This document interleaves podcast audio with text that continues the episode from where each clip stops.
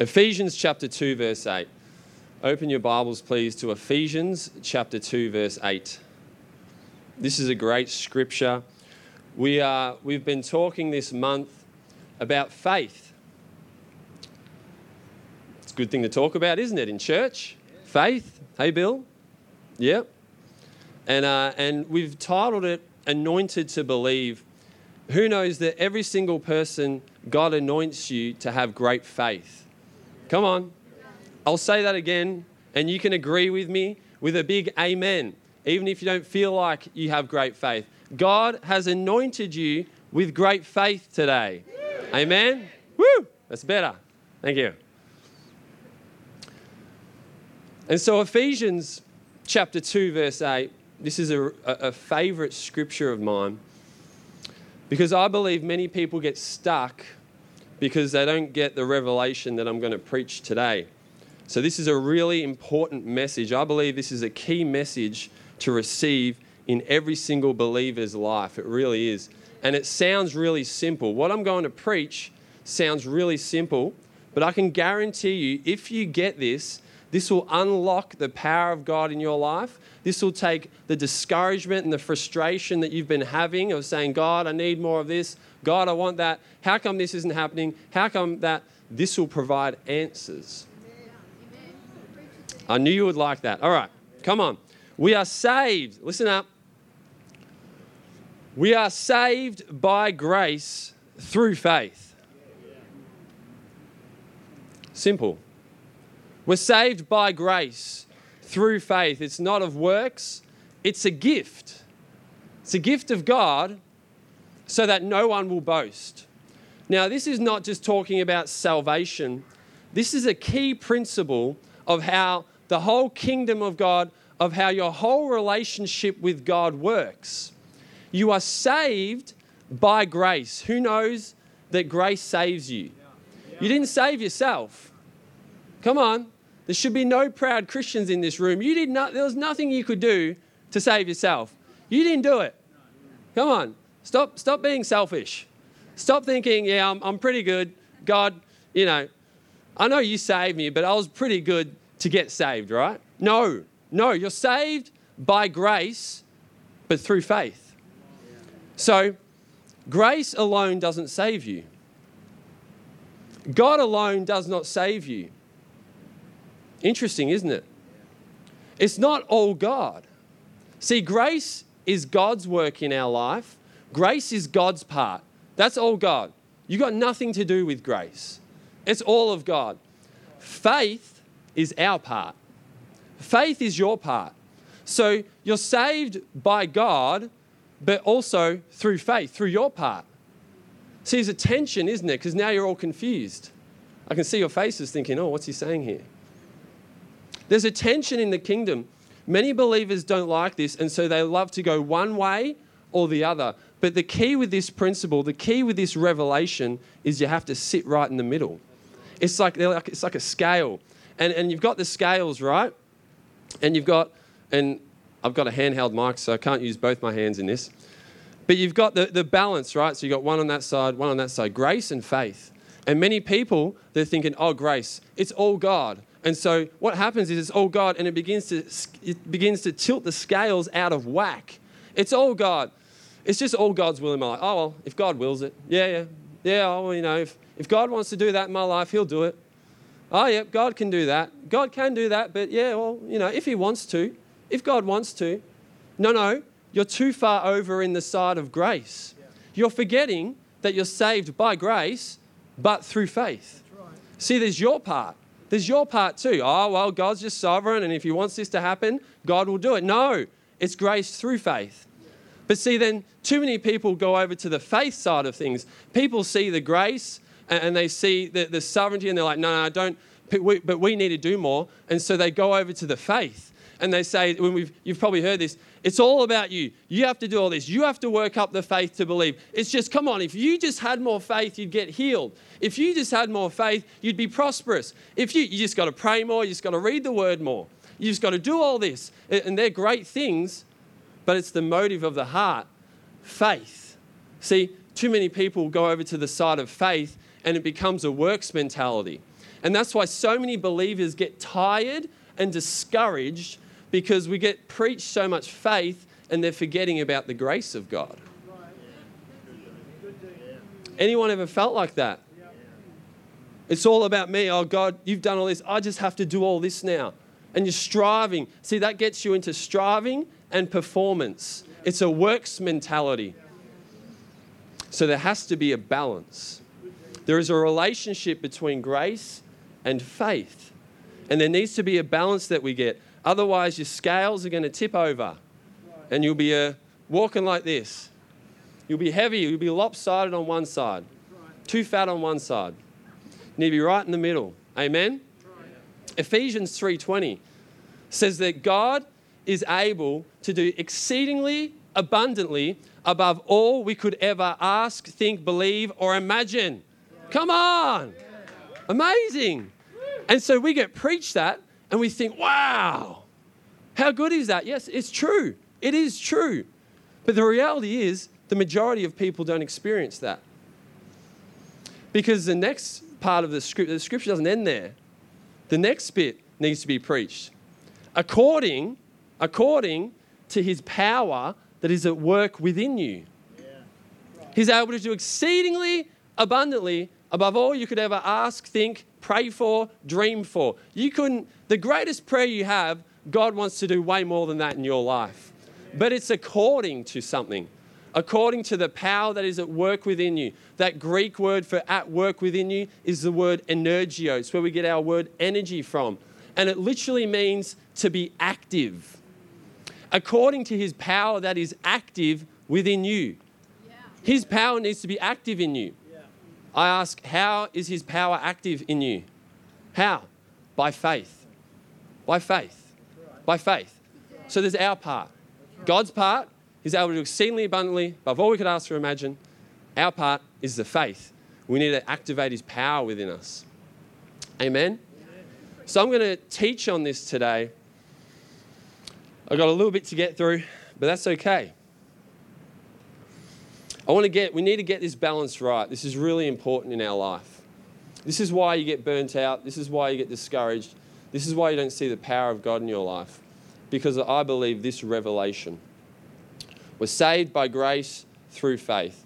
God's part and our part. Sounds really simple, doesn't it? Yeah. So I'm going to talk about God's part today, what God does, what God has done, and what He's doing.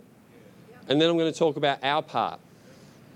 So turn with me now to Ephesians chapter 2, verse 4.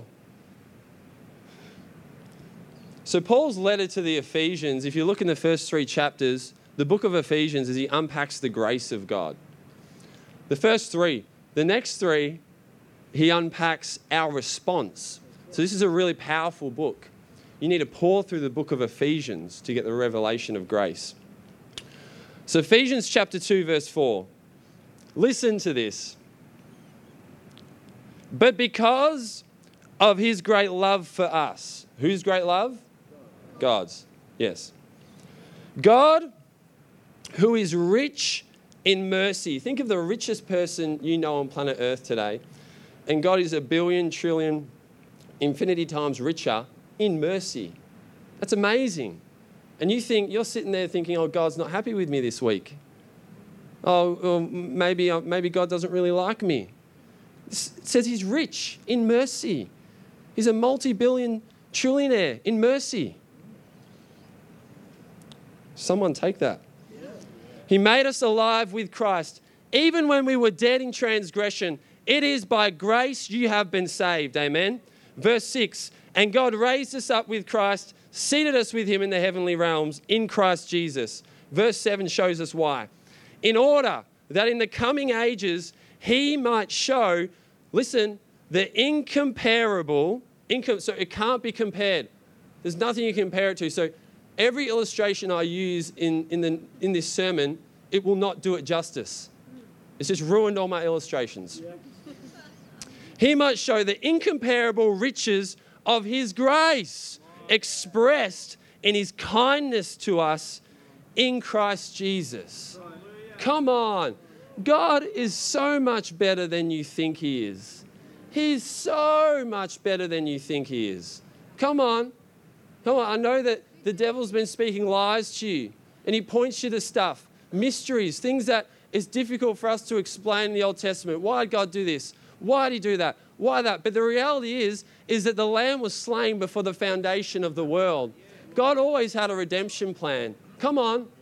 Come on. He is so much better than you think he is. You've got to rebuke those lies that when that gets preached to you, your mind starts going, oh, what about this? Oh, what about that? Oh, this hasn't come up in my life. Oh, what about that? No. He is if, if you're earthly, think of a good earthly father, an amazing earthly father. God is a thousand times better. Amen. So there's three expressions. See, Paul says, the incomparable riches of his grace expressed in his kindness. And, uh, and there's three ways that Paul describes in this book of Ephesians that God expresses his grace towards us. This is all God's part, remember? This is all God's part. you got nothing to do with it. Okay? So don't get all proud. Nothing to do with it. This is all God's part. So Ephesians 2 4. Because of his great love for us, God, who is rich in mercy, he made us alive with Christ even when we were dead in transgression. The first way God expressed his grace towards you and expresses his grace is that you are unconditionally loved. Amen. Unconditionally. Unconditionally. That means there's no conditions. There's no strings attached to God's love. You don't do anything to get it. Did you know that God's love is completely independent of you? Amen. It doesn't involve you. It doesn't involve your worth or your performance. Paul said, when we were dead, when we were dead, God loved us. God loved us unconditionally when we were dead. Now, I don't want to paint like a, a, a bad picture here, but think about a dead person. You can't, a dead person can't love you back. They're dead. Their body's dead. This is what Paul is saying. This is a picture he's painting. A dead body cannot love you back. It can't show physical expression or emotion. It can't express any words. And this is what Paul is saying we, where you were at. You were dead. And God still loved you. And so, Romans 5, he says, if he loved you when you were dead, when you were a sinner, how much more now that you're a son? Wow.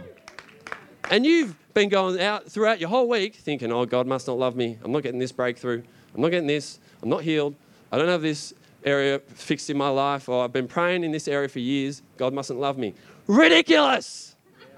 Absolute joke. Come on.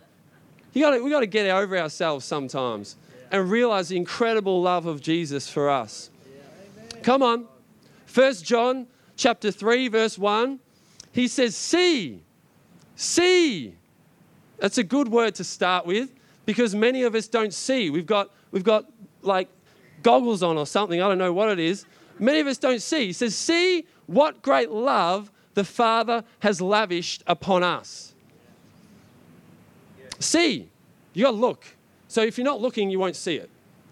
If you're not looking, that word, that Greek word for see, is continuous. It's a continuous word, meaning that you're not meant to look once and then stop looking. The problem is, is that you've stopped looking at the love of God. That's the problem. You've got to continually see. Your eyes need to be fixed on the love of Jesus, that God sent his only Son for you, that he died, that it was a complete work of grace on your behalf, independent of you. You had nothing to do with it. He loves you unconditionally, no conditions. You have to see that. See what great love he's lavished upon you. Lavished. Lavished upon each and every single person in this room. Titus chapter 3, verse 4. He says that God expressed his love and kindness to us, that Jesus came and died for us. Amen? Amen? Come on. He came and died for us. That was his great mercy. And it wasn't because of any righteous works that you did. Religion will teach you. See, this is, I find this really interesting. Most people will say they believe this, what I'm saying right now. But then we preach to people, people who aren't saved, you can be in your worst sin, your worst moment, but we preach Jesus to them. God loves you so much. God loves you unconditionally. You're awesome, you're amazing, come to Him. And then they come to Jesus, then they get saved and born again. And then we start preaching that, well, God condemns you for your sin. You should feel, you, you, you know, now, now, that you, now that you're saved, now you've got all this sin in your life and God doesn't love you anymore. Now you've got to fix up your life before God loves you. Come on. That's what religion teaches. He loves you so much when you're a sinner, but now that you're a son, now you've got to fix up your life and then he'll love you. It's ridiculous. How much more will he love you now that you're a son? He doesn't approve of sin, but it's the revelation of love that gets you out of sin. How can you get free of sin if you don't know that God loves you? Absolutely ridiculous. It's only in the presence of the Lord that you get free. Come on now. He loves you unconditionally. I knew you would like that point. Grace, the literal word for grace we know is the Greek word charis. The most simplest way, and this is a rich term, but the most simplest way to explain it God's unearned, undeserved favor and blessing. Yeah. Unearned and undeserved. It means it's not tied to your performance. Yeah. It means it's not about how good you are, yeah. it's not about how bad you are. This is completely God's part. Completely God's part. So stop putting yourself in the place of God. Stop putting yourself in the place of God and saying, Well, I haven't spent much time with you, God. I've got all these issues and hang ups in my life, so you must not love me. No, you're putting yourself in the place of God. You're saying that you play a part in God's grace and God's love. Am I smashing that lie? Has that lie been broken now? Come on. Number two Ephesians chapter 2, verse 6. God raised us up with Christ. I love this part. This is amazing.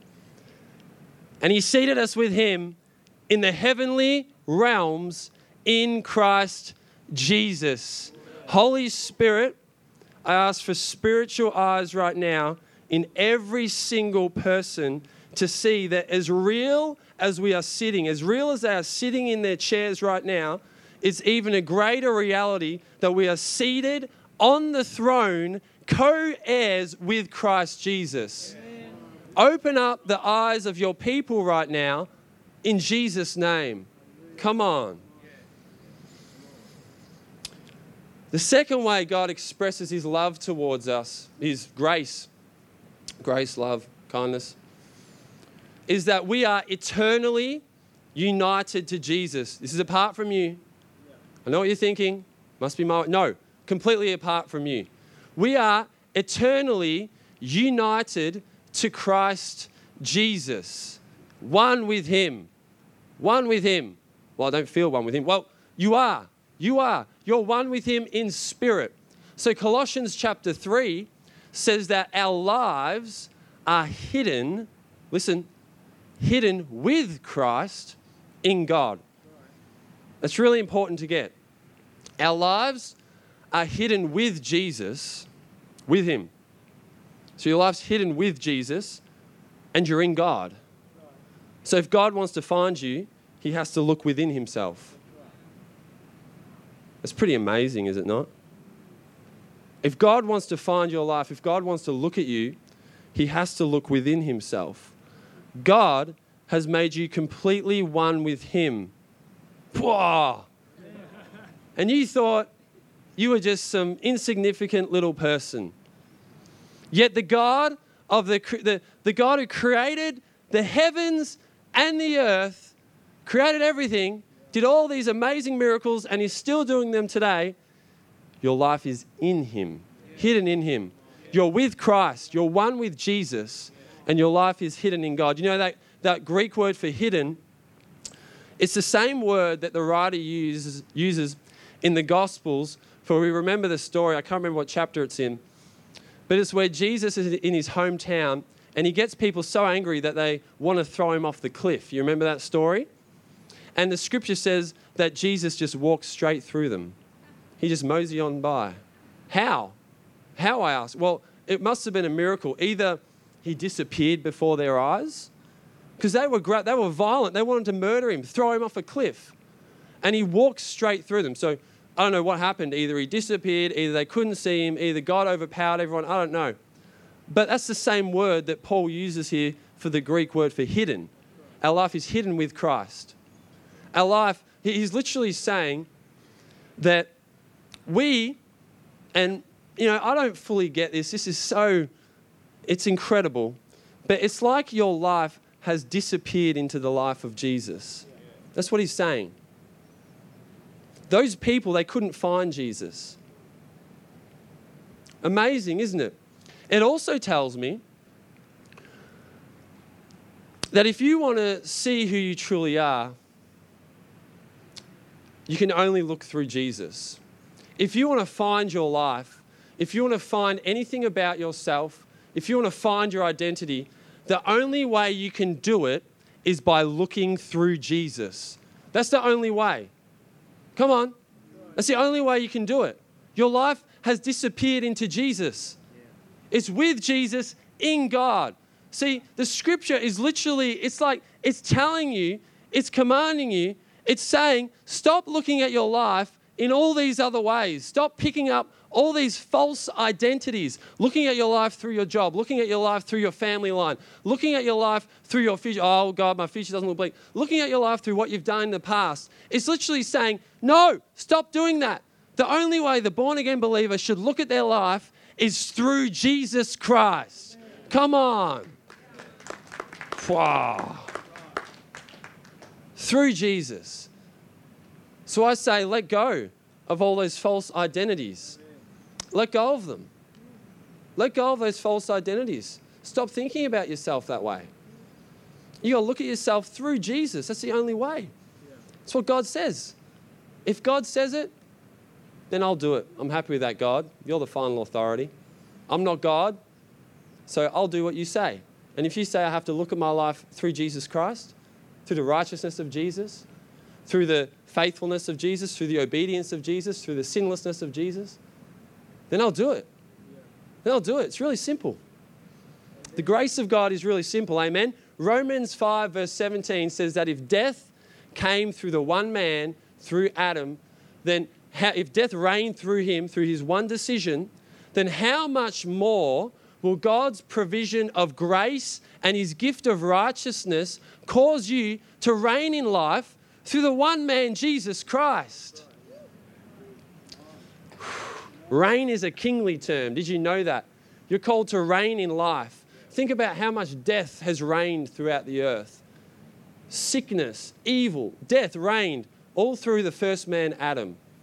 Well, how much more, Paul is saying in Romans 5:17, will grace and righteousness, uh, apart from you, completely apart from you, this is God's gift to you, how much more will that reign in your life? In your life through Christ Jesus. We're getting there. We're getting there. See, the devil will always try to get you to live for position in God. For position. It's about you. You've got to do this, you've got to do this, then God will be happy with you. If you want to get healed, you have to do this, this, this, and then God will be then God will heal you. If you want to be prosperous, do this, this, this, this, and this, and then God will do it in your life. See, the world teaches us as we grow up, it's called the orphan spirit, an orphan mentality. The world teaches us that we have to fight for our position. And so when we come into the kingdom as born again believers, we keep trying to fight for our position before God. We don't even realize it. We're performing, we're striving, we're fighting for our position. The devil will lie to you and lie to you and lie to you to try to get you to fight for your position. So to say, I need to earn my position before Father God. But God says, I don't want you fighting for your position. I want you fighting from your position. Come on. He wants you. This is why the revelation of grace is so incredibly powerful because it causes you to come out of timidity and insecurity into a place of wholeness and life where you're living from your position in Jesus Christ, realizing that you're hidden with Him in God. You're seated on the throne, reigning in life. It'll change, changes the whole way you think, doesn't it? See, when you get saved, when you get born again, when you made that decision, Jesus, he just didn't, you just didn't incorporate him into your life. It wasn't like you had the cake and then, and then Jesus was just the sprinkles, the topping on top.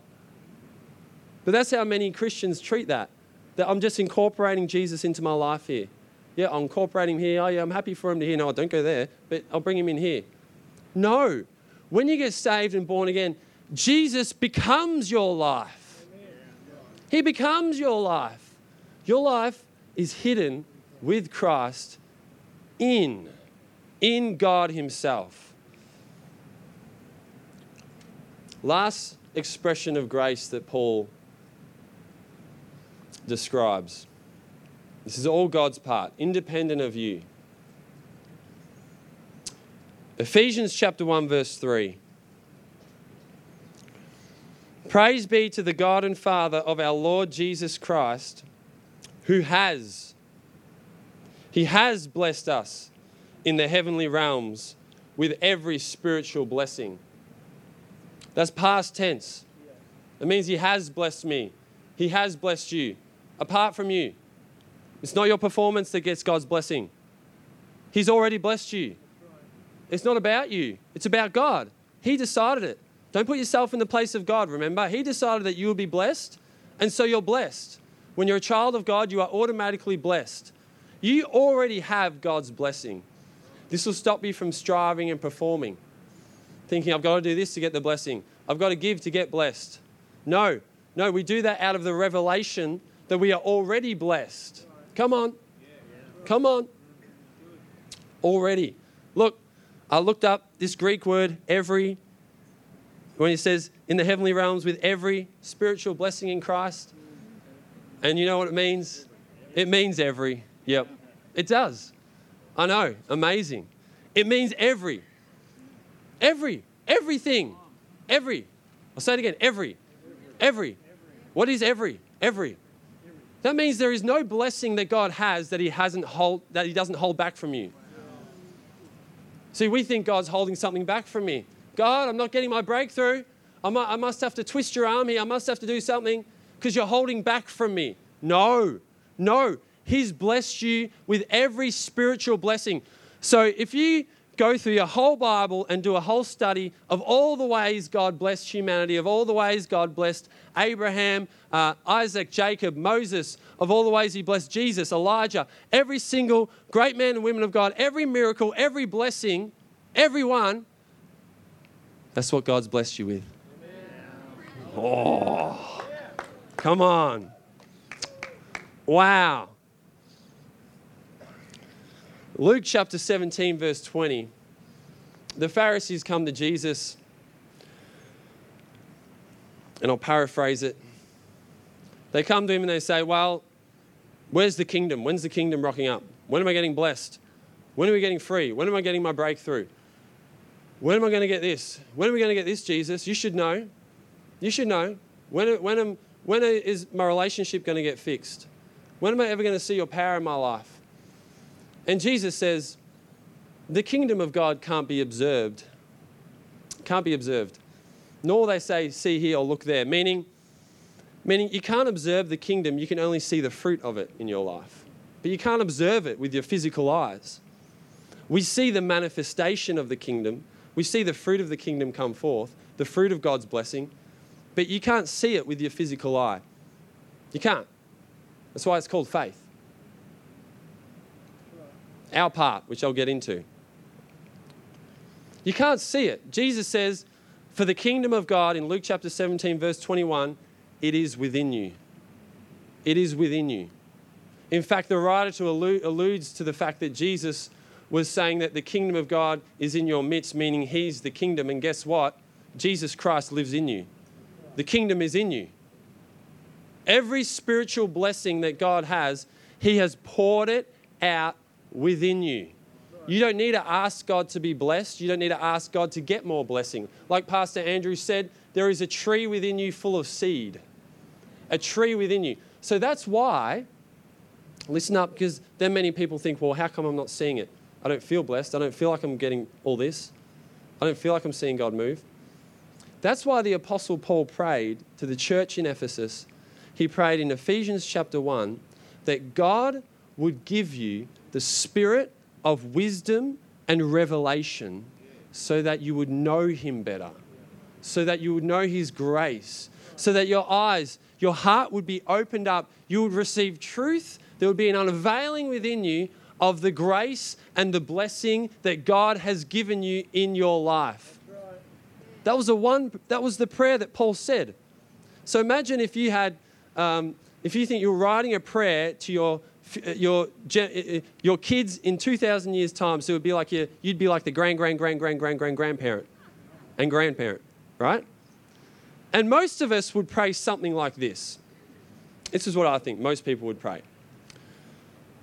Father, I just ask for my grand grand grand grandkids that you would release your blessing upon their life. I ask that they would walk in great power, that they will see revival in their days, that the Spirit of God will move in their life, that they would see healings, miracles, signs, and wonders, that the blessing of the Lord would be so rich in their life, that they would know who they are, that they would see God move. That's, I mean, it's a great prayer. If you say it passionately enough, like I did. But that sounds like a good prayer. It's a prayer that the church has been praying for years. The Apostle Paul doesn't pray that. He doesn't. He says, I'm praying that God will give you, every single person in this room, every person in this room right now, look at me, you, you, the spirit of wisdom and revelation. Why? So that you would know what God has already freely given to you. Come on, come on. See, you don't need more faith. You don't need, you don't need to twist God's arm. You don't need to get him to do all that stuff. You just need wisdom and revelation. You need to see what he's already given to you. Wow. Isn't this a great revelation? I was talking to Pastor Andrew during the week, and I won't take credit of this one. I usually do take credit for his stuff, but not this one. Because he, he said it was great. It was it just hit me the devil, he always works from the outside in. The devil will always work from the outside in. God always works from the inside out. That's amazing. The devil will always work, he'll, he'll always try to get every circumstance, every storm in your life, or even every blessing, he'll try to get all of that and cause it to penetrate the inside of you to stop the flow of faith, to stop the flow of God in your life. He wants the storm on the outside to get into you. He wants it to get into you because he knows he knows who you are in Christ Jesus. He knows you have the grace of God, every spiritual blessing.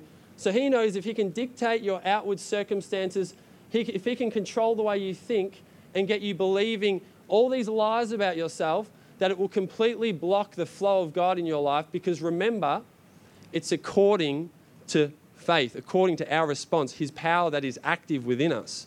Ephesians 3:20. But see, God, listen up, God always works from the inside out. So God doesn't bless the outside first, he blesses the inside first. He doesn't place his kingdom on the outside of you first. He doesn't do that. And we think, well, God's not moving, God's not doing anything. How come you're not doing this, God? No, he puts it on the inside of you so what's on the inside will then get outside. Come on. So what is on the inside of your spirit, what is placed in your spirit, will all of a sudden go boom and penetrate your outward circumstances. So you can be in the worst circumstance in your life, you can be in the worst sin, you can be in the worst possible, you know, worst sickness, worst whatever, and Jesus Christ, He lives on the inside of you. And God wants that blessing to pop out. So, in that circumstance, you are no more blessed than you are if you are walking in complete freedom. It took a bit, but I got there. You are no more blessed when you are sick than when you are healed, spiritually, on the inside. You, you are no more prosperous when you have $2 million uh, to when you have $2 you're no more prosperous. He's already blessed you. So that's why our response is so important, isn't it? Because it draws what's in our spirit into manifestation in the natural realm. So, are you ready for your response? Woo! Come on. Ephesians 2 8. Listen up. Saved by grace through faith. faith. God's part. Now we're looking at our part, okay? This is your role. I love this bit. This is, if you know my preaching, I always saved the best till last. So get ready. Whoa. Come on. Romans chapter 5, verse 1. Therefore, since we have been justified, so that's grace, right? God's part. God's part. That's God's part. Through faith, our part. So we've been justified by grace through faith. We have peace with God through our Lord Jesus Christ, through whom we have gained access by faith into this grace, the blessing of God, the favor of the Lord, in which we now stand. So Paul talks, he's talking here about our response. And our response is faith. And faith always accesses the grace of God. Faith will always access the grace of God. And there's three ways, three ways I see in Scripture that Paul talks about our response, okay? Faith is our positive response. Think about that. Faith is just our positive response to what God has already done. Amen? The first one, number one, is believing faith. Believing faith. I've got to believe. That's the first level. It's really easy. I've just got to believe. So, salvation, you don't have to do anything amazing. You don't have to have any incredible faith. You just need to believe. I just believe Jesus. I confess with my mouth and believe in my heart, and I'm saved. So, I believe. I believe you, Jesus. Believing faith. So, Titus chapter 2, verse 11 says that the grace of God has been poured out upon all men. It's available to every single man, woman, child. The grace of God. That's the saving grace of God. That's everything I've been talking about in God's part. It's been poured out for everyone. Yet, that was at the cross 2,000 years ago, right? Yet, since the cross, not every person has been saved. Have they? Not everyone has been saved. At the moment, not everyone's saved. Is it God's will to save everyone? Of course it is. His grace has been poured out. So then why doesn't God just do it? If His grace has been poured out, why doesn't He just save everyone? Our part, our response. Believing faith. Faith receives grace. Faith always responds to grace.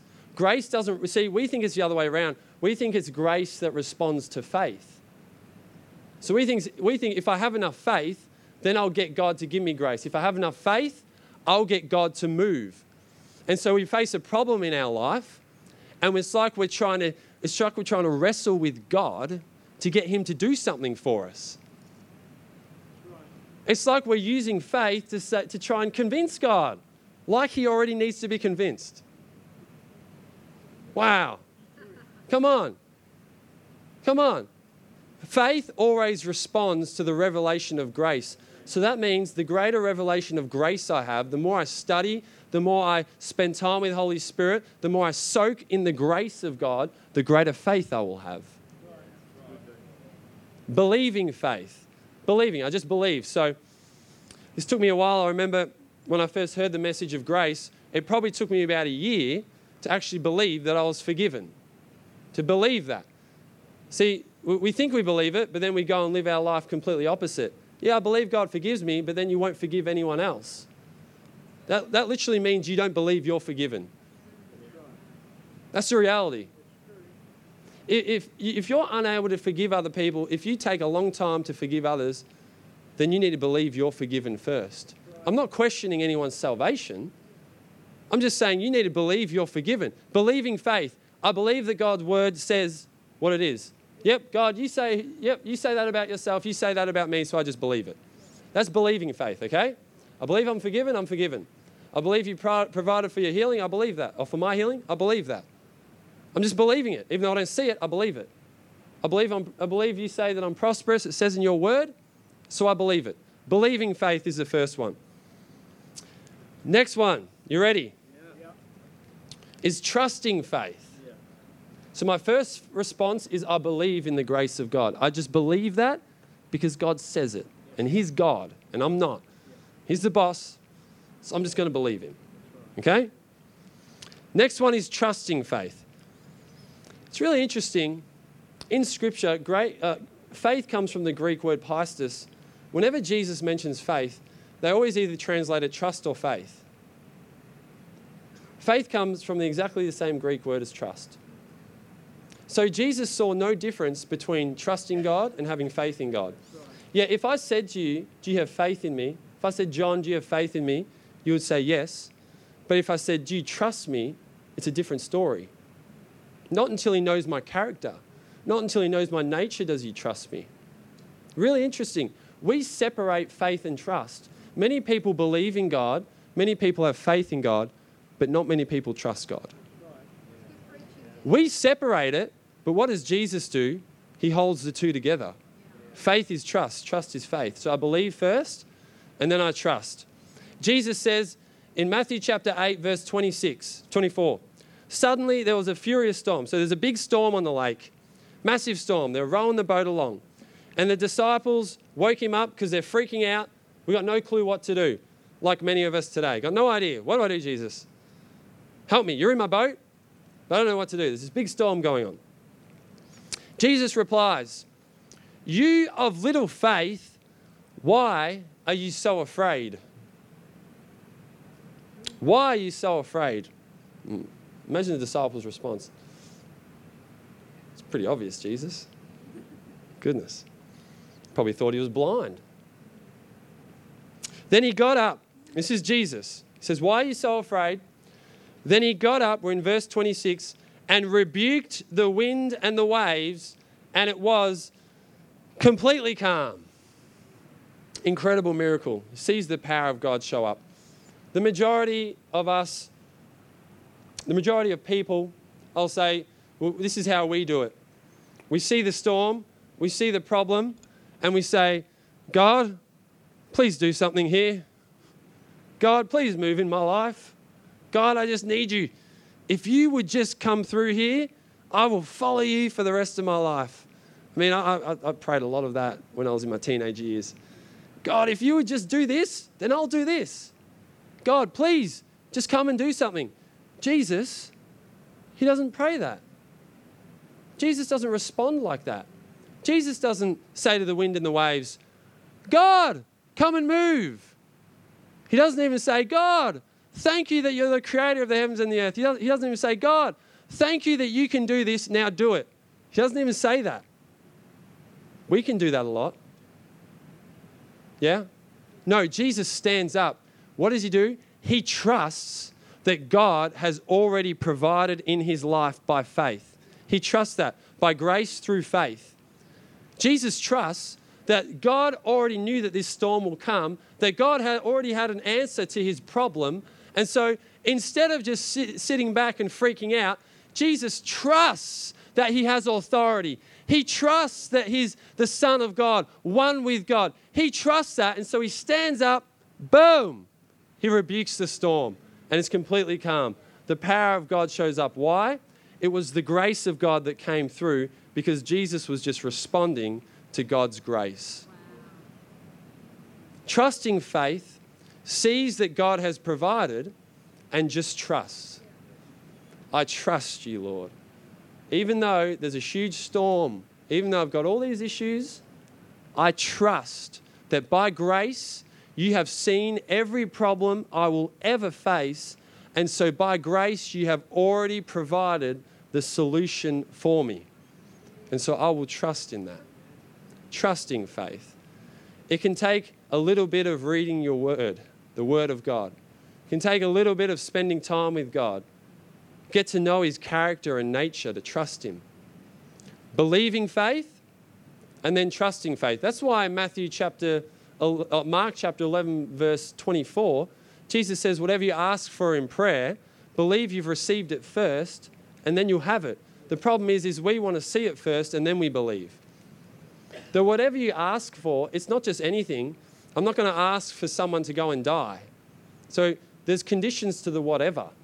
The whatever is whatever God has already provided by grace. The whatever is the provision He's already given you in your life. You believe you've received it. God, I receive it first, and now it's mine. Even though I don't see it, I believe I've received it. I've asked for it. I believe I've received it. So it's mine. I have to have it. It has to come forth sooner or later. It's mine. I've got it. It's mine. Remember? Remember, God works from the inside out. I have it in my spirit. And so I'm going to trust you, God, because I know that it's going to come out of me sooner or later. I know, Holy Spirit, it's going to come out sooner or later. Like Jesus, I'm going to stand up, I'm going to speak your word and trust you. It's a good word for some people today. Amen. Last one, almost done. The third one, third response is active faith. Active faith. We're saved by grace, God's part, and our part now is active, is to be active. Active faith. Faith is not passive. Faith doesn't sit back on your armchair and sipping coffee all day, unless you're reading a good book. Matthew chapter 6, verse 33. Seek first the kingdom of God and his righteousness, and everything else will be added to you. What is the everything else? Well, he's talking to the disciples there houses, cars, family, relationship, all the earthly provision you need will be provided for you when you actively seek first the kingdom of God. So that's God's provision of grace in your life. That's the kingdom. That's God's part. It's the grace of God, the blessing that we already have from God. That's His kingdom, right? By agency of Holy Spirit. Holy Spirit lives in you. He is the kingdom. He's the king. Holy Spirit is Lord on earth. He's the king. He lives in you, and He has His kingdom within. So that means it's in you. Okay? And His righteousness. Righteousness is our position in Jesus, but it's also what Jesus is talking about is righteousness is simply God's way of doing things. The right way. Doing it God's way. When we act righteously, that's doing it God's way, right? And all these things will be added to you. So faith is active. I've got written here, it's a really good point. Some people might be disappointed by this. Grace doesn't mean that we don't do anything. I'm sorry. But grace doesn't mean you don't do anything, okay? Grace means that you are active. So we see the grace of God, we see the revelation of God's grace, and then we actively respond. We believe, we trust, but now we're seeking. Now we're seeking. So I'm trusting God, but now I'm seeking something out. Now I'm beginning to seek out what I already have provided for me in the kingdom of God. See, now I see, I believe, I trust. So now I know something. Now I know that whatever I'm going through, now I know in my life that I have the kingdom within me. I have full access to the resources of heaven. So when I'm going through a problem, I'm, just, I'm not just going to sit back and sing kumbaya, oh God, you'll do it. No, it's our response now. It's our response. I'm just not going to sit back. I'm going to seek. My faith is active. My faith is going to seek God. I'm going to seek Him out. I'm going to seek what I already have. I want to know everything that I have. I want to know how I have to respond. See, faith is active. That means sometimes I need to respond with acts of faith.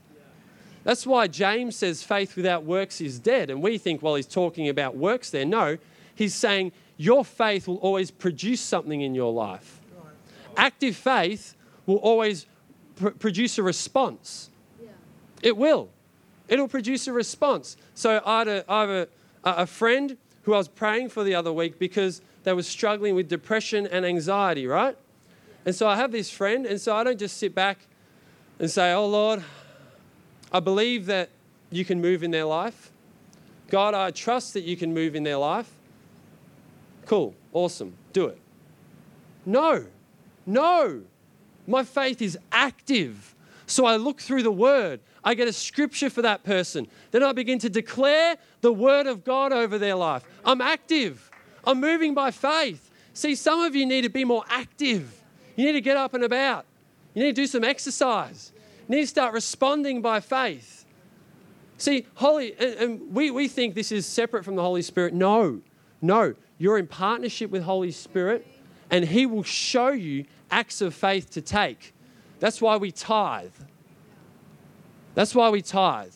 It's active faith, it's responding to the revelation of grace. So, God, I believe that I have the blessing to be prosperous in my life. But then if you don't tithe, you're not, you're not active in your faith. You're not believing it really. If you believed, if you trusted, then you would give. You would act on it. See, we don't give to get something, we give from something. We give from who God has already made us to be. Wow. Come on. So Hebrews 4:11, almost done. Hebrews 4:11 says, "We labor to enter into the rest," right? We labor. We labor to enter into this rest. So I'm seeking. I'm working. That's what it means. I'm working to enter into the rest. The rest is our Sabbath rest in Jesus Christ. God rested on the seventh day. Jesus is our seventh day rest. That's the rest is grace, that when you're born again, it's already all provided for you. But we labor, we work to enter into it. So now we're all thinking, well, now is this my works or now is it God's grace? No, it's God's grace, but we work out of the motive that we know it's already been provided for. See, it, it, many people then, out of this scripture, we work to enter into the rest, they then get into a works mentality where they're thinking, I'm reading the word, I'm praying, I'm doing all this to get God to move. That is a wrong mentality. That's the wrong motive. So I need, I need my healing. I need deliverance in my friend's life. So I'm going to fast and I'm going to pray and I'm going to read more of the word and I'm going to live really holy this week because then God will move. Then the grace of God will show up. We've all thought like that. We have. Don't, don't look at me and think, no, I haven't. You have. We act like that all the time. That it's my righteous works that will get God to move. No, no, that's the wrong motive. I'm not saying any of that is wrong. We need to do that, but it's all out of the motive of your heart. See, remember, faith responds to grace. So when I read the word, when I pray, I'm not doing it to get God to do something. I'm doing it out of Ephesians chapter 1. God, show me what I already have. Holy Spirit, show me what to do in response to your grace. Show me your nature, God. Show me who you are. Unveil, get rid of the blindness in my heart. Show me, Holy Spirit. Reveal all of this to me, and then show me what I need to do by faith to access the grace you've already given me. Same thing. Exactly the same thing. Reading the word, praying, fasting, all these things, living holy, which we're called to do.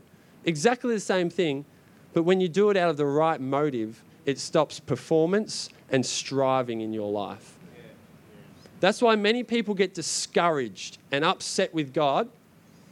It's true. Don't switch off on me now. I'm almost done. Many people get discouraged with God and frustrated because you're doing it out of the wrong motive. You're doing it thinking, I just got to get God. God, uh, if you just give me a vision, just give me an encounter. I'll, I'll be good this week if you give me an encounter. I'll do this if you just do something for me. Wrong motive.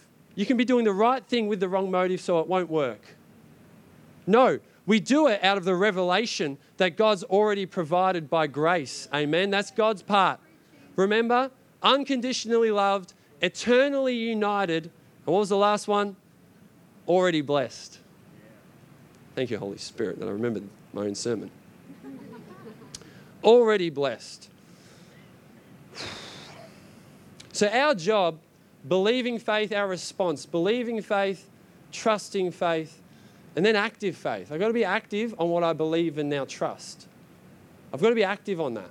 I'm going to seek out God. I'm going to spend time. I'm going to get. I'm going to spend time with God, not to get God, to, not with an agenda, but I'm going to spend time with Him out of the motive that He is so awesome. He's already done all His part, all this incredible stuff for us. I'm going to pray, seek God, read the Word, disciple people, pray for the sick. I'm going to want to see people saved, all because of a response to God's grace.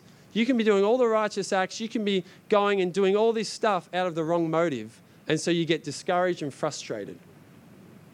And this is the balance of grace and faith. Do we get that today? The balance of grace and faith. We're saved, Ephesians 2 8, by grace through faith.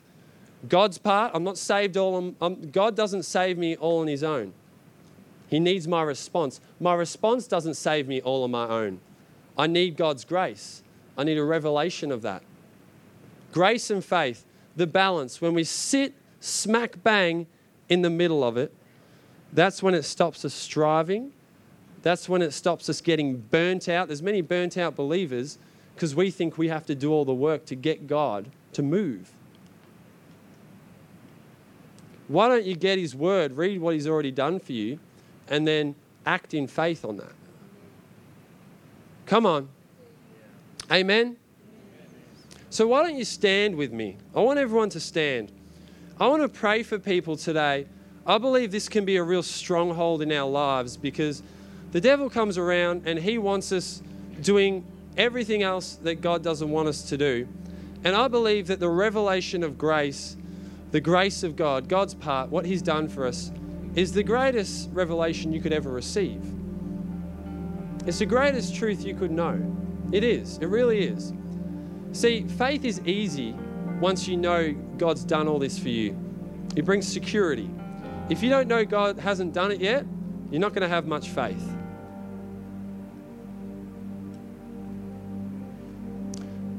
So I'm going to pray, but I want people if you feel like you've been stuck, like Pastor Andrew said at the start, if you feel like you're not progressing in your relationship with God, you're tired, you're discouraged, it's because you need a revelation of grace. You need to know and experience the grace of God again.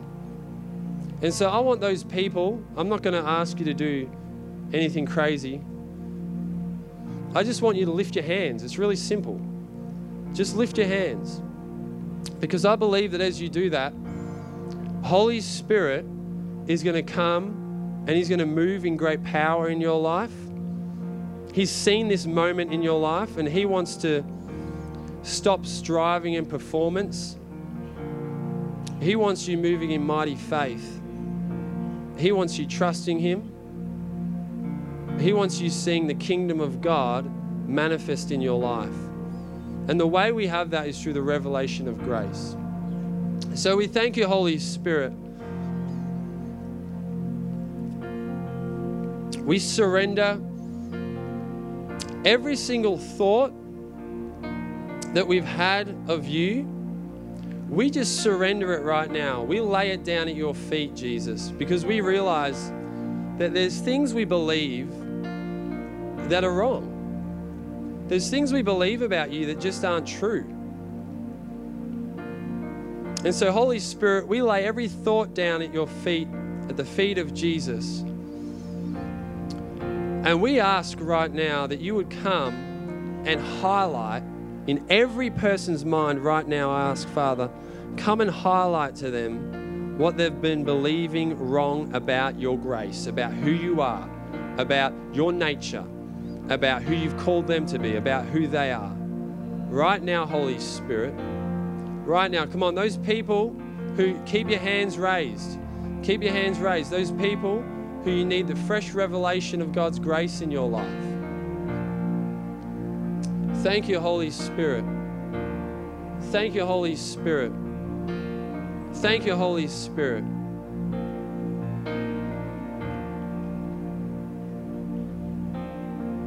Thank you that we are unconditionally loved by you. And I rebuke the lie that places conditions on God's love. I rebuke the lie that's restricted God's love in your life. I command that to come off people's lives, lives the, the, the devil, demons have been speaking to you and saying that God's love for you is conditional. And you yourself has been, have been placing conditions on his love. And so when you go throughout your week, you've been condemning yourself because you feel like, well, I haven't prayed enough this week. I haven't spent any time with God this week. I haven't done this this week. And you've actually been condemning yourself. What you're doing is you're placing conditions on God's love. And so I decree right now freedom, freedom, freedom, freedom, freedom for every person in this room who's been believing that, Holy Spirit. Thank you, Lord. Thank you, Jesus. Thank you, Jesus. Come and change our whole perspective of who you are, Father, right now. Right now, right now, right now. Right now, in Jesus' name.